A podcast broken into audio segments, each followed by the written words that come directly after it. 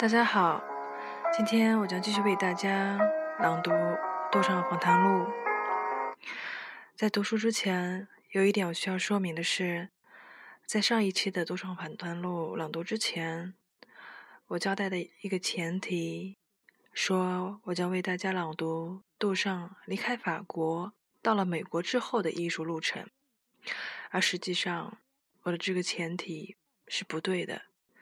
因为在之后的朗读过程中，大家可能也能发现，在访谈中间，杜尚所表现出来的内容，不只是他离开法国到了美国之后的艺术创作路程，在访谈中间，他对他整个人生的历程都有所回顾。他回顾了自己的青年、少年，甚至童年。所以我必须推翻在第二期中间我所下的这个推论。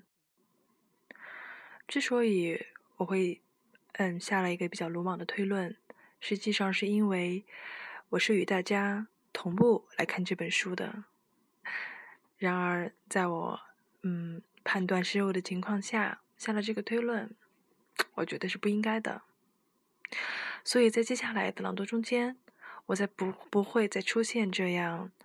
嗯，有失思考的推论，我将会以一种同步学习的状态，为大家继续朗读《杜尚访谈录》。那么现在，我就接着上一期为大家朗读的内容，继续为大家朗读《杜尚访谈录》第一部分中间的内容。卡巴内，您的军事前程被扼杀在萌芽状态里了。杜尚，一点不错，然而这挺好。然后我就退役了，而且从后来所有的兵役里退出了。卡巴内，您最早留下的油画是一九零二年的，当时您十五岁，画的是勃兰韦勒风景。您是怎么开始画画的？是您的家人鼓励您的吗，杜尚？我家住的房子里充满了对我外祖父的记忆，他制作了许多充满了乡村景色的版画。还有，我比我的大哥维龙小十二岁，比二哥杜尚维龙小十一岁。他们都已经做了艺术家很久了，特别是大哥维龙。我当然会有机会也考虑做艺术家。我父亲那里，我也没有任何阻力，因为他已经有了两个做艺术家的儿子，给了他面临这种局面的考验，所以到了我就没有任何困难了。我父亲甚至同意给我经济帮助。卡巴内，我想您母亲也是一个艺术家吧？她画过静物吗？杜尚，他到林可去烹调那些水果蔬菜，在他七十年的生涯中。他从没有接触过艺术，他在纸上涂画过斯特拉斯堡，仅此而已。卡巴内，在您的家庭里有领会艺术的氛围吗？杜尚，十分明显，是的。关于这一点毫无问题。卡巴内，您家里和您最亲近的人是妹妹苏珊吧？杜尚。是的，他也是个个中之人。他一辈子都在画画，几乎是一辈子。对话，他比我勤奋，比我有着听多了。卡巴内，他是不是您最喜欢的模特？杜少，是。但我还有另外两个妹妹，她们比他小，一个个都肯给我做模特儿。一请就到。卡巴内。当您离开军队后，您到了巴黎。在巴黎，您曾进过茱莉亚艺术学院。在巴黎，您曾和维龙一起度过了一年。当时维龙给报纸画插画，您也画了。您还记得在茱莉亚学习的时候，有哪些大师在那儿吗？杜尚，绝对不记得了。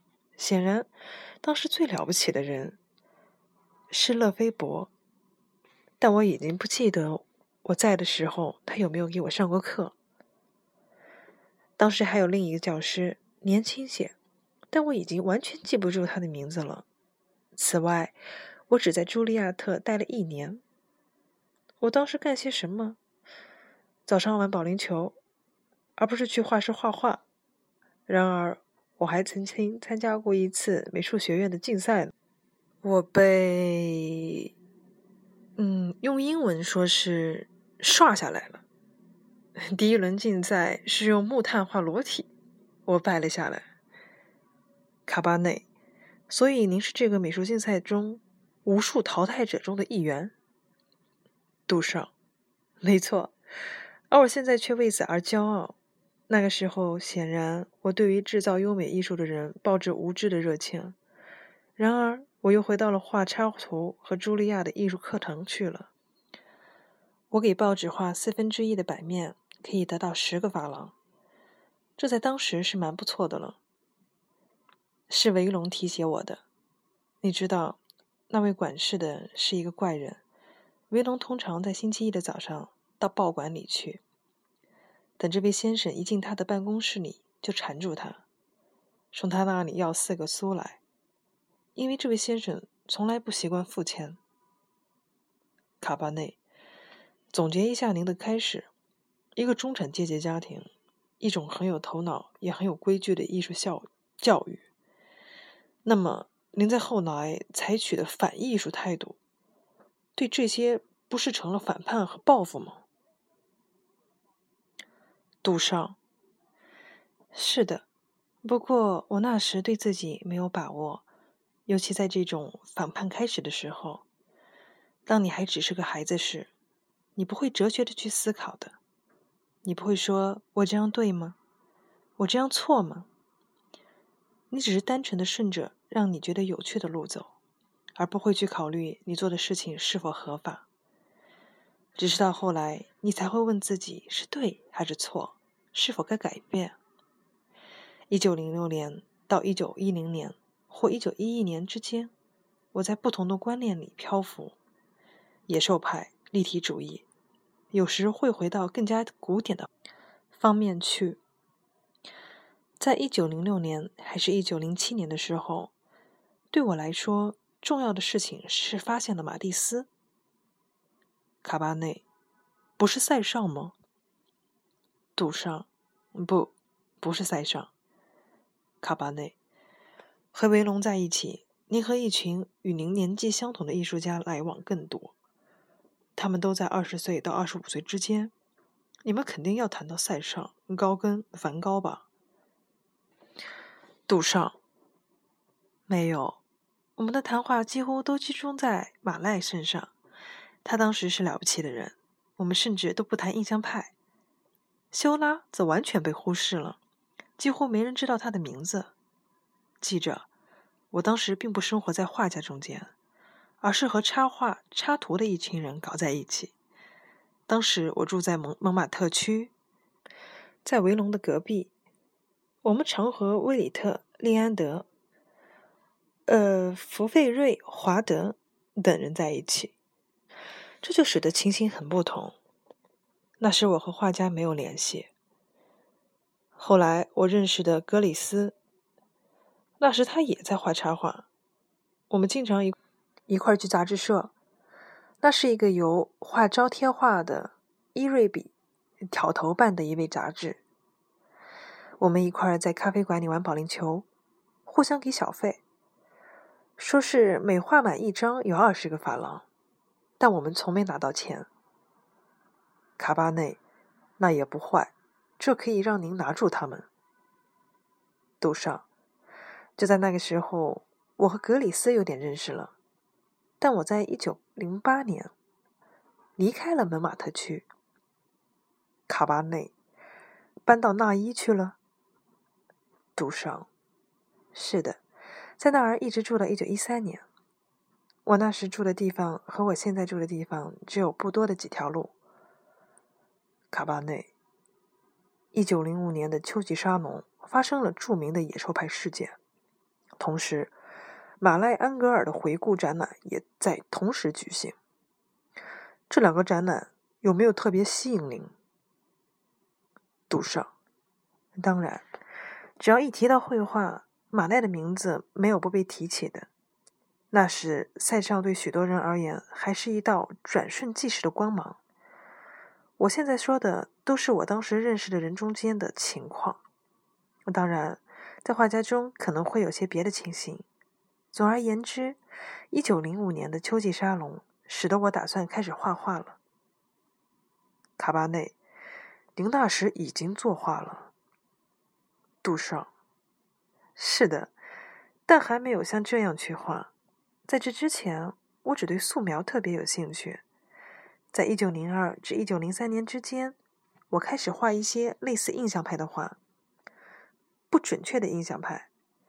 在里昂，我有个朋友叫杜蒙德，他那时也在画印象派，但夸张的很厉害。然后我就转向野兽派了。卡巴内，那是很强烈的野兽派风格。在费城美术馆中，多亏了艾伦斯伯格的这批收藏。对这些收藏，我们下面再谈。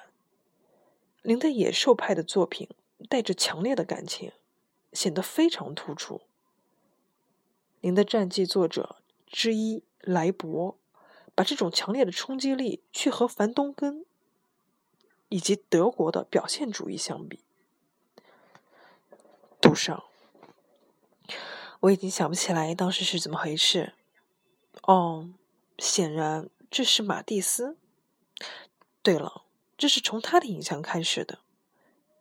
卡巴内，你们那时是朋友吗？杜尚，不是，我不认识他。在我的一生中，我已见过他三次。但是他在秋季沙龙中的作品深深的打动了我。那些用红色和蓝色画成的很大的形象。你知道，这在当时是件大事，非常震撼人心。那时还有基里德，他也很吸引我。卡巴内，他是风光过一阵。杜尚，然后他就被完全忘记了。他具有的一种僧侣般的气质吸引了我。我不知道自己从哪儿看出这种僧侣般的玩意儿。卡巴内。除了秋季沙龙，您当时还去别的画廊吗？杜尚，去，我去去德黑特画廊，在那里可以看到当时最新的家庭风俗画派的东西，像伯纳尔或者维亚尔，他们是站在野兽派对立面的。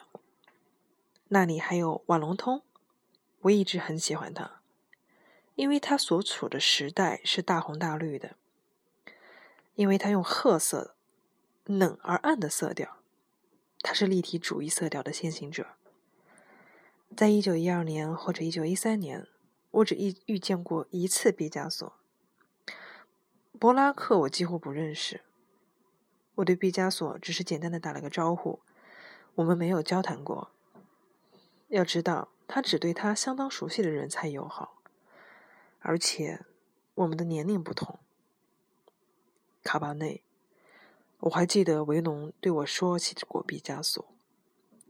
当我问起维农和他在蒙马特区的会面时，维农巧妙的回答说：“我只是远远的看见他，在一个相同领域内，同一辈或几乎是同一辈的年轻艺术家们之间，却存在着这种远远的距离，很让我吃惊。”但事实就是如此。博拉克和毕加索那时完全躲到一边了，把他们的艺术和他们居住的情形都关在门后，而这两者对他们缺一不可。杜尚，是这样，巴黎是各自为政的。布拉克和毕加索在蒙马特区的住所和其他人是分开的。我曾经有机会。和普林斯特一起去蒙马特区走动过。普林斯特是一个很棒的人，他原先在公立学校做数学老师，但他后来充当起一个在心里懂得四维空间的人，所以人们很愿意听他的。梅景琦这样一个很有才智的人，也常常求助于他。谁都不知道四维空间是什么，可人们却经常谈论它。实际上，事情到现在还这样。